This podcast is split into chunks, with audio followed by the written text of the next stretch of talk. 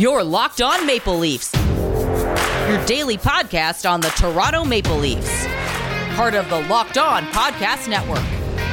Your team every day.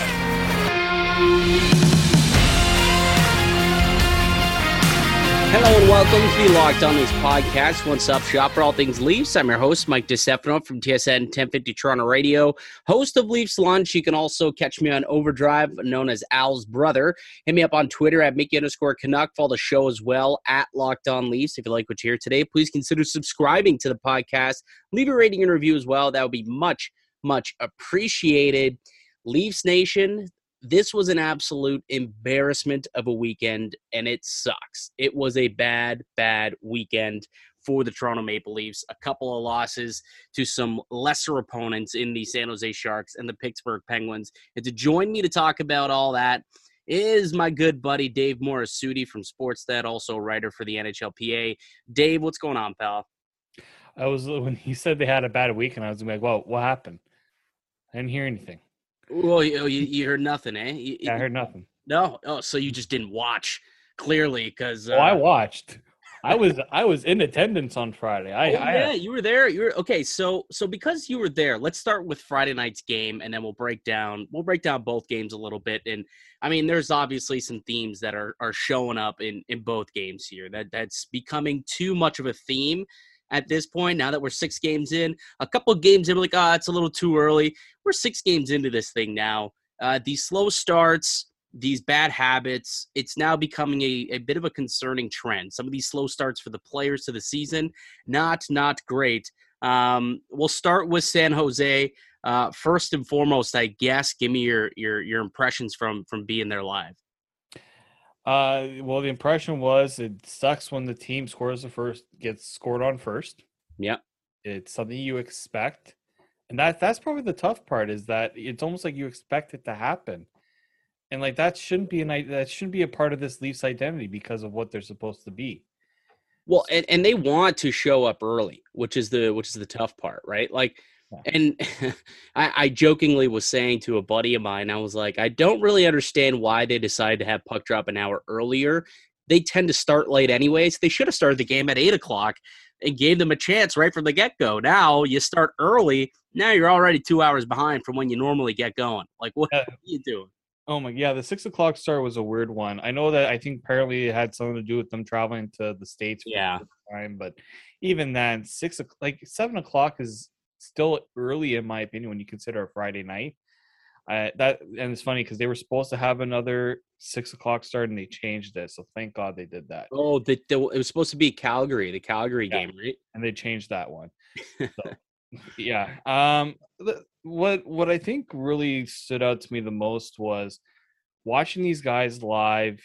You see who's doing things the right way and which players are not doing things the right way. hmm You know, we hear when I heard Auston Matthews' comments after that game saying, you know, they really plugged the middle of the ice. It was really hard to, you know, get get to the middle, get to the hard areas. And I thought to myself, that first goal by Jason Spezza was created by absolute chaos and havoc in front of the net. Yeah. I'm not buying that excuse anymore. Look, they they go on the perimeter because that's where they believe that's that's how they like to play right now. That's the unfortunate part, I think, when you're watching the top six versus the bottom six. The top six just don't want it, it, there's there's just a lack of desire to go through the punishment. You're gonna you're gonna go I don't even I don't even know if it's the top six. I think it's just that top line, man. Like, I, I will. Yeah, I would say mostly the top line Like- because I mean Tavares' goal, he was parked right in the front of the net. So and I, would, I thought he he had a presence net front pretty well all game. Nylander's done a good job getting to the net, and then obviously Michael Bunting has has made a living Right. all season long. It's really just that top line, and I mean they're getting into the slot and getting chances, but the last two games, this weekend specifically, that was not happening. no, and A and of stuff's been stuck around the perimeter, and that's just not a recipe for success.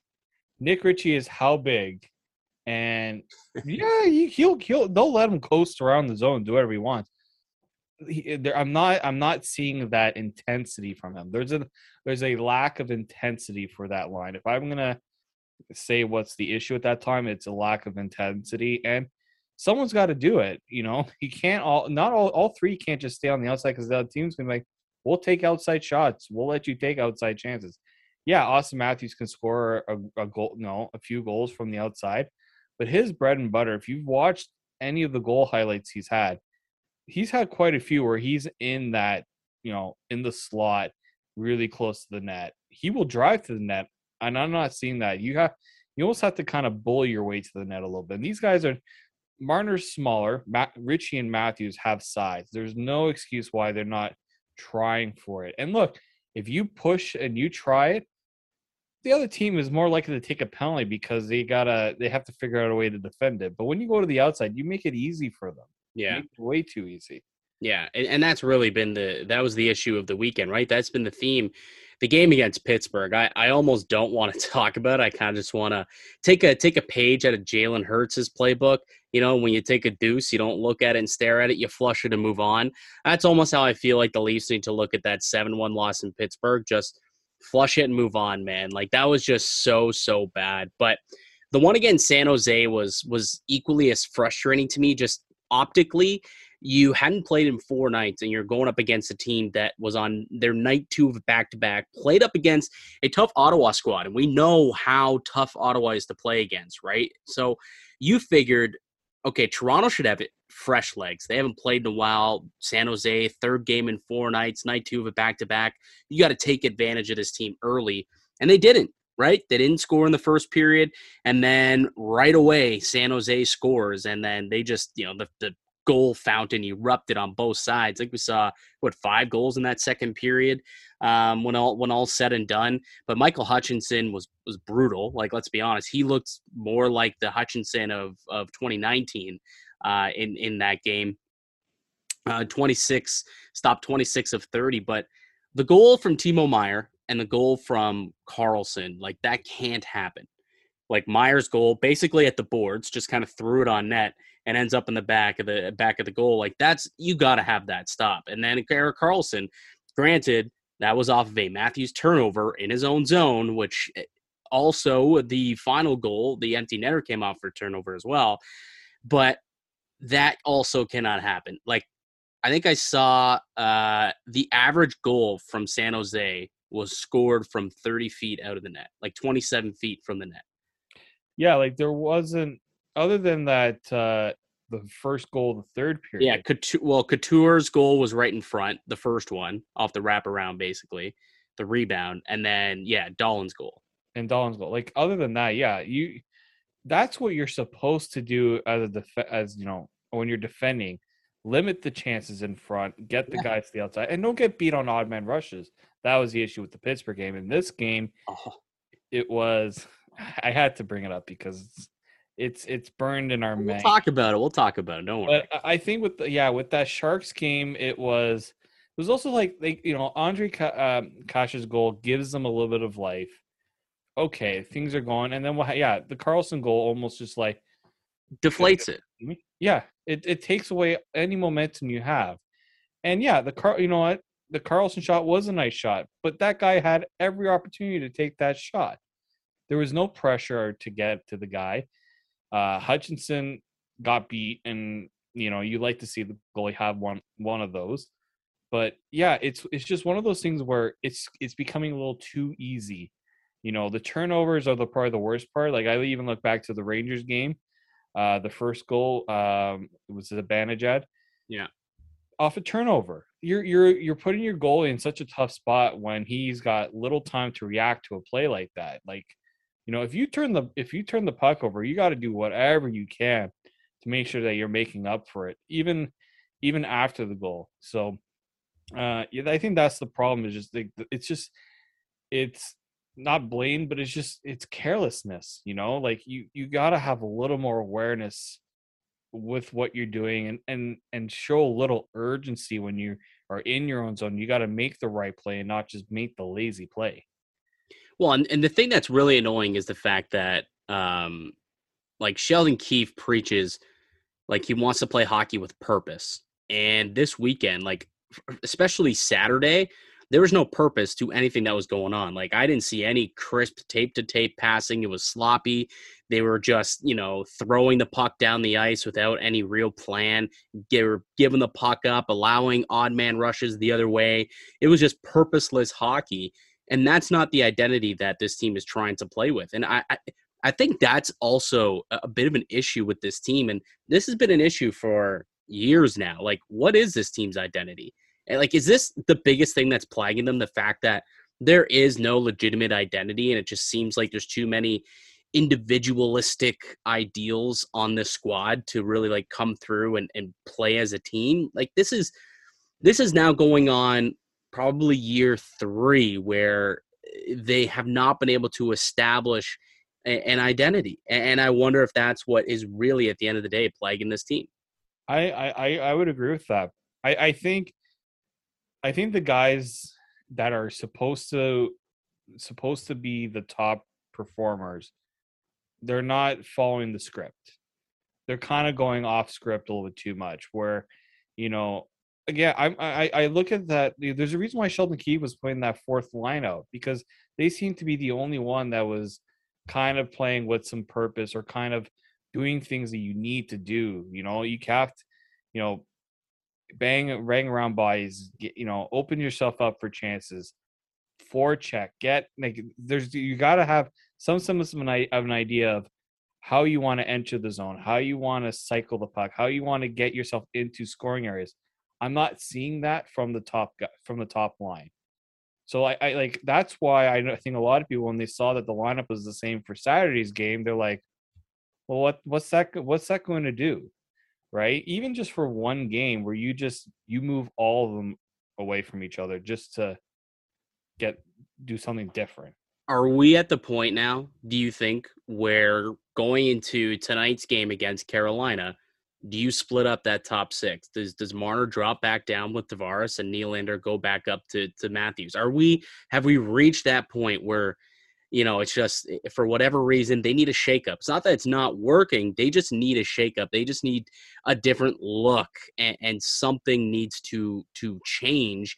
And it's not like we're going to get a trade anytime soon to shake things up. So at least juggle the lines a little bit.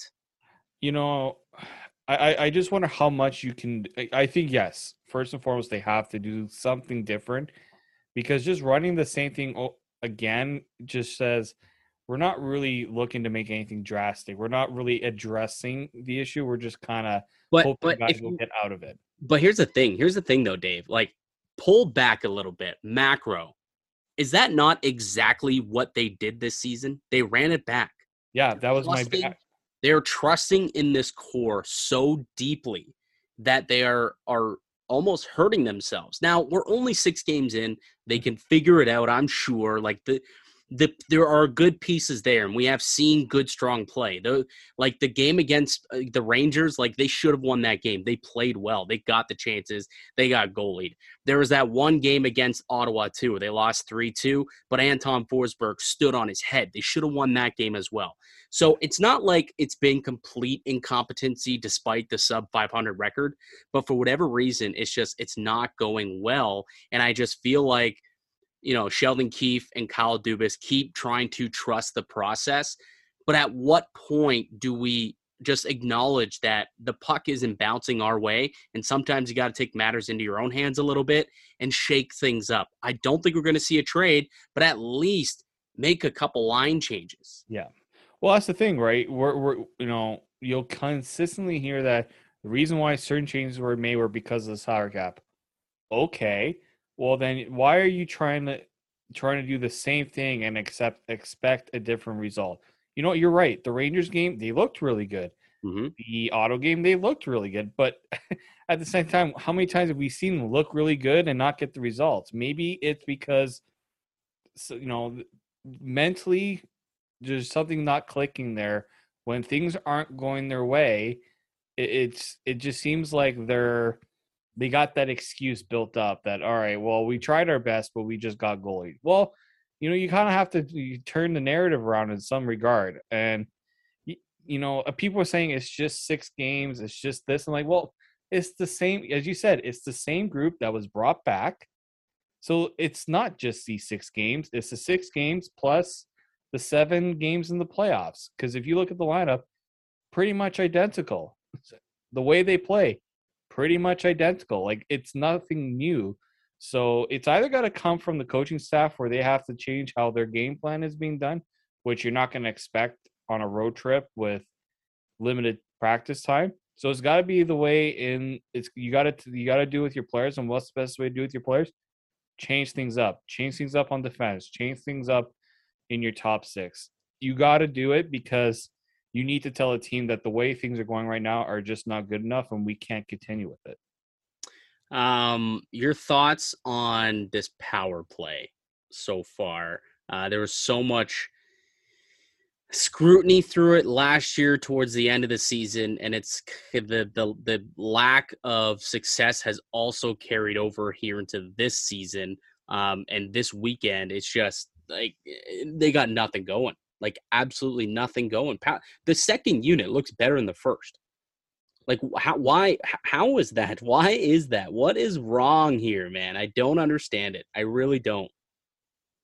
So I look at you know they, they the a lot of reporters say what the Leafs are doing in practice and like things they're working on.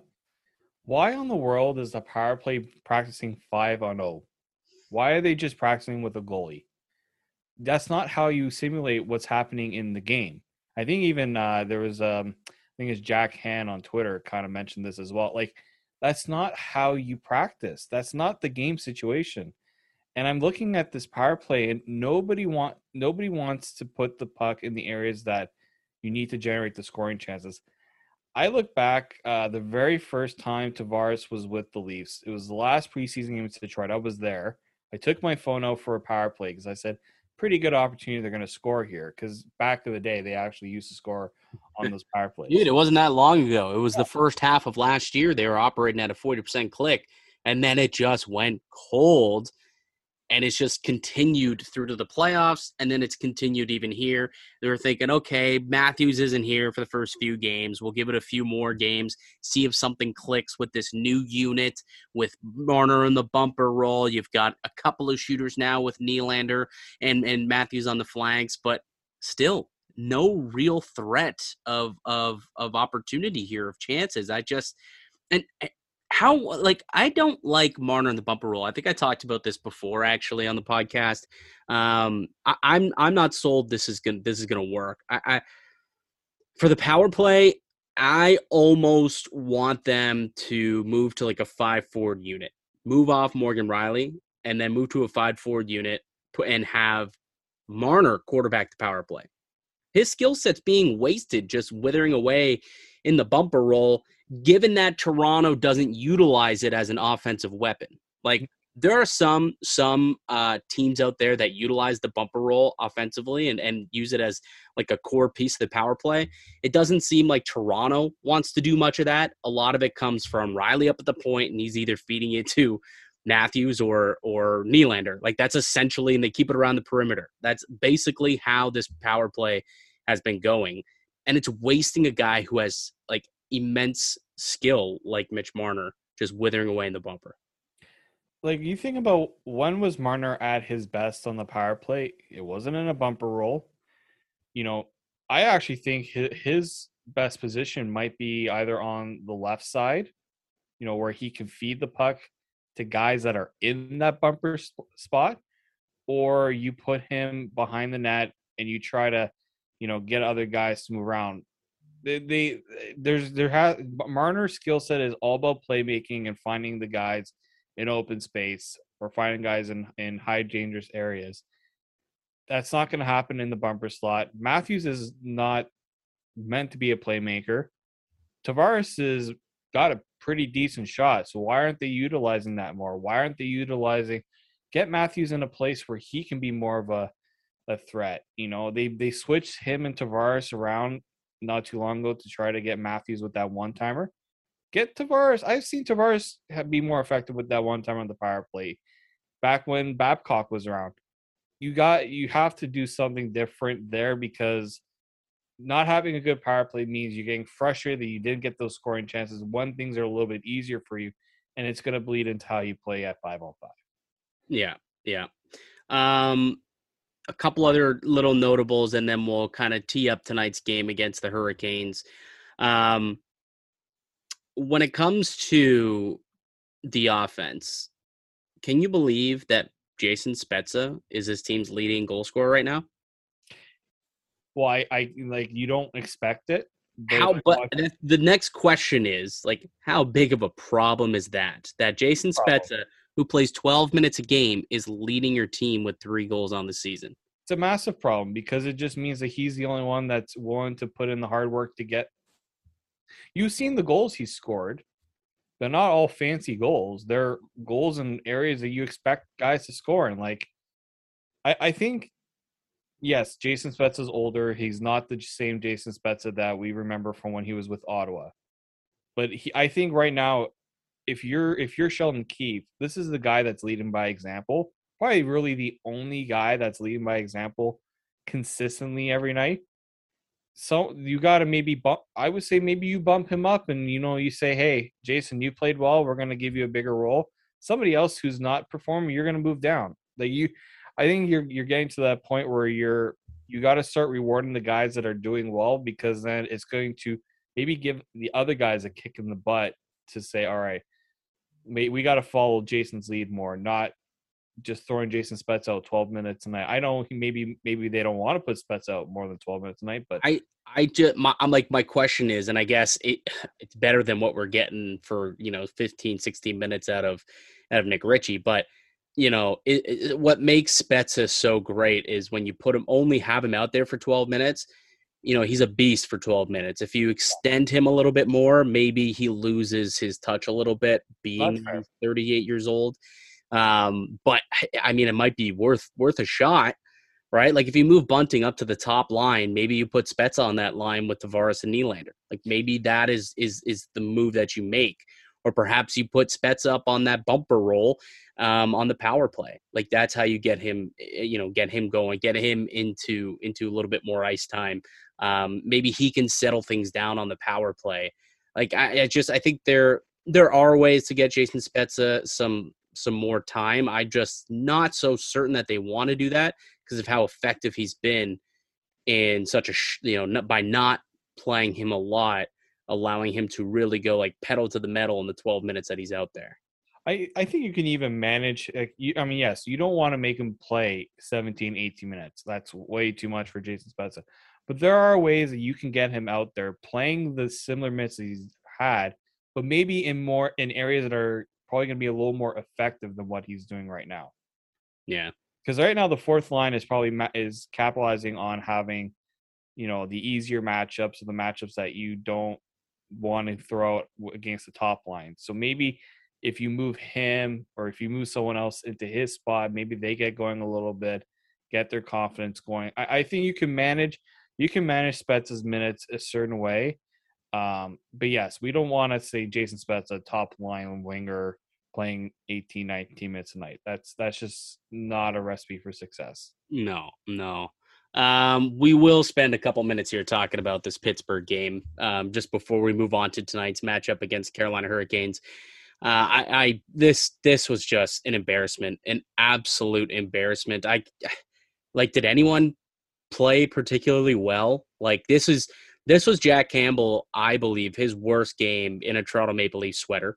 Um, he didn't look particularly good. That said, Eh, there were a lot of like they left him out high and dry. There were so many odd man rushes, so many turnovers. Um, like Alex Kerfoot, yeesh, did he ever have a brutal game?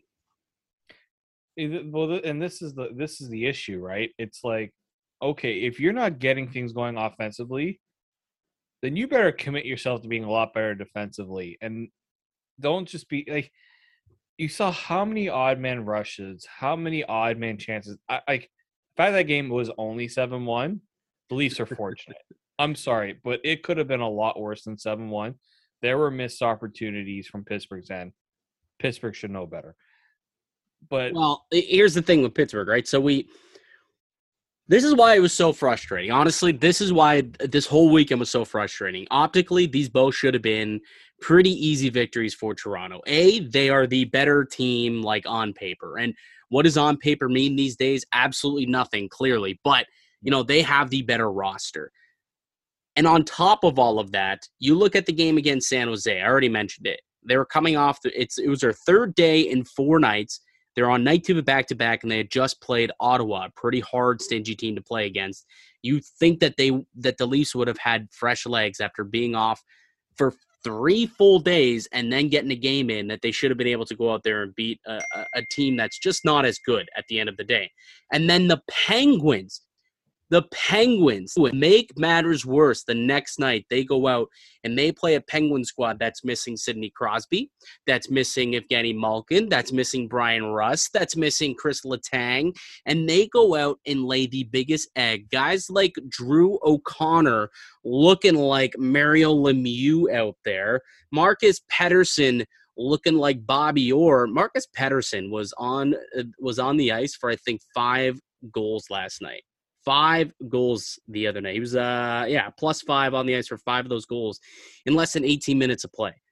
Like I that was the game, but Mike, that was a game that with all those guys out, what was the narrative going into it? Uh we can see the Leafs losing this one because it looks too good to be true. Oh, because they always lose that one. Yeah, they, they fell into the narrative. And that's the problem though. Like the good teams beat the teams that they need that they need to. Like the good teams win the games that they need to win. That's what they do. And they've done Toronto, that. They did that last year. Oh, that's the part, that's the part that bothers me is that last when you look at the North Division, there were some pretty terrible teams in that division, and the Leafs made them pay for it. When Vancouver was slumping big time, the Leafs were like the Leafs were going after them. Remember, the Leafs were but, playing against Vancouver, coming off their COVID break, and what happened? They, they lost. lost that, exactly. They lost that game and they also lost. Like, remember, they were up 5 1 on Ottawa, lost that game. They lost a couple to Montreal in this regular season. They lost to the Senators a few times. Like, they, the Leafs always have this problem where they play down to their opponents and they play up to their opponents. And it's, it, it goes back to the lack of identity. They don't have their own game. They let the opponents control the game yeah. all the time. And then they're stuck caught playing from behind. And then this is what happens, right? This is exactly what happens. Like I, am just perplexed that this squad that they rolled out there for Pittsburgh, basically the Wilkes-Barre Scranton Penguins, just put up a touchdown on the Toronto Maple Leafs A squad. Yeah, it's insane. It is absolutely insane that that happened.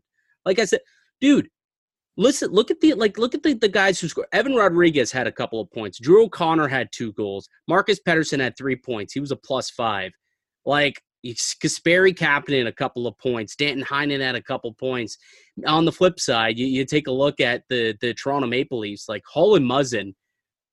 Like, dude, how concerned are you over Jake Muzzin and, and Justin Holl right now? Both of those a dash three last night, giving away, giving up pucks, um, you know, left, right, and center all season long. They have not looked good. Muzzin, Muzzin to me looks slow. He looks like his age is catching up to him a little bit, and – I've I'm wondering is this just you know because he's 32 now it's just taken you know a couple of weeks to get his legs under him? Or has he finally kind of hit that point where he, the, the the the legs are starting to go and his game is starting to fade? Like i'm now at that point where we're six games into the season. This has been a, a six game stretch where he has not looked good. How concerned are you for this maple leafs team if he can't get it going because that second line, that shutdown pairing of him and, and of Holl and Muzzin are only effective if Muzzin's going. We all know that Justin Holl is not a top four defenseman. Justin Holl is only a top four defenseman when he is when he is elevated by his partner, which is something yeah. that Jake Muzzin has been able to do over the last couple of seasons, which is fantastic, and it has worked for the Maple Leafs but it will no longer if Muzzin can't do that. And if he is losing his man, if he's giving the puck up, if he's getting beat to pucks, and he's not able to win a lot more battles that he was winning before. And this is becoming a growing, concerning theme here, trend here early on in the year. I I've been saying that Justin Holl has is starting to drag down Jake Muzzin for the little last little bit. Like the fact that the Leafs, Kyle Dubas came out and said where are you going to find a defenseman that plays the role that Justin Holl does at the price that Justin Holl plays? I said, well, if you use one of your younger guys like a Timothy Liljegren that is eager and fighting for that opportunity to show what that he why you took him as a first round pick, maybe you would think differently about Justin Holl and his role. Justin Holl, third pairing defenseman, I'm okay with that. Second pairing defenseman, I have never been okay with that. Yes, he's had good games against Connor McDavid, and everybody points out to that. But I think Jake Muzzin has also had something to say about that as well.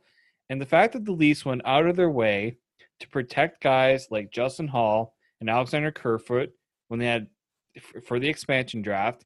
And I'm looking at the guy they let go in Jared McCann, who I actually think would have been a better option than all three of them. Well, they didn't protect Kerfoot; they let Kerfoot go. Well, they they but Seattle chose McCann over Kerfoot. Yeah, because McCann was the better option. Well, yes, exactly. But I mean, I, I don't want to rehash that because I, even back at, at the time, I was very much like, yeah, let's keep Justin Holl because it had worked. Like it was working because Jake Muzzin was playing at such an elite level. But now that that play is starting to drop off, like Holl is getting exposed. And you take a look back the last two the last two playoffs, right? Like when when Muzzin went down in in Columbus, and then he went down last year after the in Game Six. Like I recall, I think it was Tyler Toffoli who legitimately said this to media. He said the second Jake Muzzin went down and got hurt, he knew they were in trouble. He knew we were going to win that series. Yeah, that was they had to win two more games, and they were like, "Oh yeah, uh, Muzzin's gone. We got this."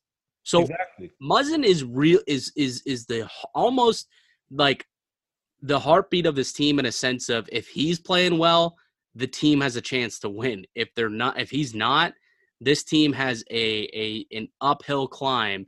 And when the offense isn't clicking the way that it hasn't been right now, that top six especially, this is how we end up with five three and seven one losses to the San Jose Sharks and the Pittsburgh Penguins. And these aren't the sorry the Wilkes-Barre Scranton Penguins, not even the Pittsburgh Penguins, the AHL club, because that's essentially what they lost to Saturday night.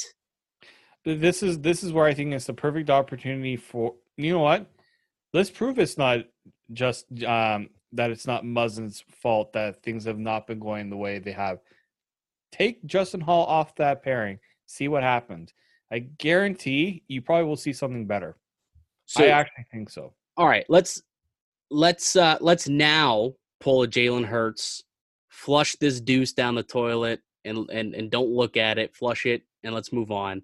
Um, because tonight they're going to Carolina, and it's an interesting game for a couple of reasons. Uh, a, the Hurricanes are an extremely talented team, like poised for success this season. I I have them pegged right now to be the, the division winners and potentially compete here for a Stanley Cup this season. I've got a futures bet over on betonline.ag for the Stanley Cup to to go to the Carolina Hurricanes. I've also got them as the division winners. But B, and I think this is probably the more important one here to Leafs Nation, this has Freddie Andersen revenge game written all over it. And I don't know the way things are going right now for for Leafs Nation if they can handle taking an L from Freddie Andersen. Like the the the the fan base is already so divided and split on like the way that Kyle Dubas has done things over the last couple of couple of years. And one of them was letting go of Freddie Andersen. Like I have I have an uncle, more of an old school thinker, old school kind of guy who believes in a true number one. He believes in toughness and all that. So you could imagine how he has not been happy with Kyle Dubas's the way that Kyle Dubas has gone gone and done things. And he really, really did not like the fact that they let Freddie Andersen go. And he's throwing it in my face. He's texting me Freddie Andersen's stat line going into this game, and he's like, "Oh yeah, the Leafs would love to use this guy, not someone like Jack Campbell who's given up five goals to an AHL team, or Michael Hutchinson who got ousted." Uh, who got burned by the, the San Jose Sharks, or Petr Mrazek, who lasted 40 minutes. Instead, Freddie Andersen takes off, takes his talents to Carolina, He's 4 0 this season with a 175 goals against and a 944 save percentage. So here here's my thing about the Andersen move. You listen to the comments from going into the season about him leaving Toronto. This sounded like a guy who was almost done with Toronto mentally.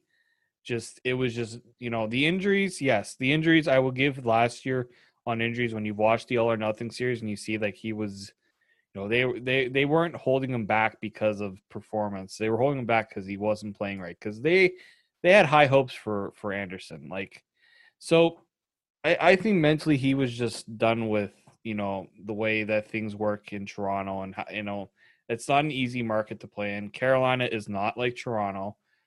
And if we've watched this Carolina team play in front of a Zamboni driver as if he is a Vezina Trophy winner, I think Freddie Andersen will do quite well in Carolina. I said, when I saw he signed that, I'm like, yep, that makes sense. That's actually the team. When people were thinking about, oh, should the Leafs trade Freddie Andersen? I said, well, if I'm Carolina, I'm jumping all over that. Yeah. That's the guy, like having a bona fide number one guy like that's something Carolina has always been wanting. Well, it's it's something that we shouldn't be that surprised about because for years when Toronto's defense has been putridly awful, you know, we've Leafs Nation has always said like our hockey minds have always said like if you got Freddie Andersen out of Toronto and you put a steady defensive core in front of him, a, a good systems team that didn't allow a lot. And allowed Freddie to see pucks and, and not allow many, many rebounds, or at least a team that clears rebounds out, Freddie will have a, a good, good season. He will have a good year. He will play well. And Carolina was always that team with a really strong defense that people circled and said, under this system and with this team, Freddie would play well. And now we're seeing it play out. It's early still, mm-hmm. but I mean, Freddie, a 175 goals against and on 944 save percentage. Um, he's you know he's he's poised to have a good season here with a very strong team in front of him. There's also two things I'll mention quickly about that. This reminds me of when he was back in Anaheim playing in yeah. front of a really good Ducks team that was a Stanley Cup contender. Mm-hmm. You know, and what was the thing about Freddie as soon as he came to Toronto? He was terrible in the month of October. Brutal. oh man. This is this is when you read those numbers, I'm like, I've never seen that's a that's November, that's December Freddie. That's not October Freddie. And that I think Dude, I didn't even oh. think about that. Eh, you just tore my heart in two. Yeah. The fact that the fact that Freddie notoriously has slow starts and he's already gone out there and he's playing like this. I mean, oh, dude, that is so annoying. That's why I I fully expect him to have one. Of, I mean, one or two things is going to happen. He's gonna either going to have a really good game, the Leafs are going to lose, or the Leafs finally wake up and he just doesn't have a good game. Like, well, it's one of those two. I don't think it's going to be, you know, he plays all right, and it's about. I, I think one. It's going to be one extreme or the other going into this game. Well, it's it. the, the the thing is like so the Maple Leafs know Freddie's weaknesses right? Yep. So are they going to be able to poke holes at those? Or is Carolina going to do a good enough job to not allow them? It's it's like, you know, like this is going to be the the chess game that's going to have to go on throughout the night. And I mean, you like you take a look at this matchup. Carolina, eh, to me, Carolina is the better team. Carolina probably will win this game, and they probably should win this game, especially the way that Toronto's playing right now. But I mean, you even look at special teams; like they're third in the league on the power play, sixth on uh, at, on the on the penalty kill. They are fourth in face-off percentage, although the Maple Leafs do win that one a little bit. They've been good in the draws at 56.5%. They're averaging four and a half goals a game. Four and a half goals a game. So not only are they getting the the goaltending from Freddie Andersen, but they're also getting the scoring from up front, which is what's not happening here in Toronto. Like their big guys are scoring. Sebastian Aho, he's got six points through four games, right? Like they are getting offense from everywhere. Jordan Staal's got four points. Svechnikov's got four goals in four games. Teravainen six points. Trocheck five points. Like they're they lost Dougie uh, Dougie Hamilton, but guess who also is averaging a point per game so far early in the year? Tony DeAngelo. Tony freaking DeAngelo is going over there and averaging a point per game with them. Um, it's just everything's going so right in Carolina right now um, that Toronto, everything going so wrong. It's a bad time for for the Maple Leafs to have to roll into Raleigh and take on Freddie Andersen and the Hurricanes. Bad, bad time, man. And I'm just wondering if maybe we, we talk about how the Leafs don't rise to the occasion against bad teams. Maybe you see the reverse yeah. happen. That's what you're hoping. You you you are hoping that like this could be yeah. this could be. We don't expect it to happen. We're hoping it happens. There's right. Exactly. Well, at this point, you can't expect anything because anytime you expect for the team to go out and do something positive, they don't. like that's the issue. We expected them to beat the Sharks team that was coming in playing three games in four nights on night two of back to back. They got ran around the rink. And then the same thing happened the next night against the Scranton AHL squad, and they lost 7 1, got pumped. So I, I don't want to have any expectations for this game, I guess, um, just because anytime I have some expectations, they seem to always get, uh, I end up heartbroken at the end of the day, basically. Well, and that's the thing, right? You know, this is this is a team, as you said, Carolina. That's a really good team. They're not going to go easy on the Leafs. So maybe this is maybe Sheldon Keefe is just going to say, "Hey, you play like you did on Saturday night. This team is going to do even worse than what Pittsburgh did because they are the better team on paper." And yeah, Carolina, like Rob Brind'Amour, you know for a fact that team knows what this game means to Frederik Andersen. and you know that that team is not like if the Leafs come out flat to start, Carolina is going to love that. They're going to salivate over that. They're going to take every opportunity yeah. to, to to take advantage. So if I'm Sheldon Keefe, you're telling this this Leafs team we cannot let in that first goal. No. That not, cannot happen. And it, it can't and it can't happen by being passive and it can't happen by being, you know, overly cautious it means you got to be the one to dictate the pace right off the hop. So, what are your three three keys to victory for the Maple Leafs tonight? What do they have to do to get the win? I think you got it. You have to establish your the forecheck and zone time early, and you got to get you got to get. You know what? If you look, if uh, so, that's the first one. Second one, get a body in front of Frederik Andersen because we've yeah. seen that he's susceptible to goals that he just can't see. You know, he's very athletic, but trying to look through screens, not really his thing. And I, am going to say the power play because I think Carolina will give them opportunities on the power play. You got to bury one. You got you. You can't be going 0 for 3, 0 for 4 consistently. The power play needs to step up in this one. Yeah, absolutely. I, I'm I'm with you, man. Those those are literally my same three keys. Just special teams establish some sort of forecheck, establish zone time, but but don't just keep it all to the outside. Like go inside. Stuff that they were doing against the Ottawa Senators and did pretty well against the the New York Rangers. Get back to that. You know, like th- this past weekend was a, a little bit more of an anomaly than what they've done through the whole season, but it's just it just you, you that can't happen again, man. This can't happen again. Three games in a row is not something that uh, that the Leafs can really can really afford at this point in the season. Um, the thing that I think you could look at though and say uh, why the Maple Leafs aren't in as dire situation as maybe we all are making it seem is the fact that like look at the the shooting percentage of everybody. Yeah. Like Matthews specifically, without a goal, he's got 17 shots on net on net, hasn't scored right? Like this is someone who usually score has scores at a 14, 15, 16% clip. He's yeah. yet to break break through. It, it's gonna happen. Mitch Marner, same thing. It's gonna happen. Um, Tavares, it's gonna happen. They've just had incredibly unlucky bounces, unlucky plays. They've been goalied a couple of times. And, uh, you know, just as an optimistic viewpoint, I suppose this is what this is. But at the end of the day, the process is only as good as its results, and they've been awful as of late. So I don't yeah, know. and and you maybe there there's got to be tweaks to your process, and there has to you know if you're not if they're not getting the shooting luck that they're that they had come to expect. Good teams, good good players make their own luck some ways, and I think you just gotta I, I looked at you know the, some of the Pittsburgh goals. There aren't all nice goals. They were just simple goals, simple chances. You got you you know how many? I don't even think I've seen the Leafs score a goal off the rush. Really, if you look at the like you know, you can include Ondrej Kase's goal the other night. Well, that's a breakaway. Yeah. But like I'm I'm talking about like, you know, a three on two, getting those odd man rushes. Gotcha, gotcha.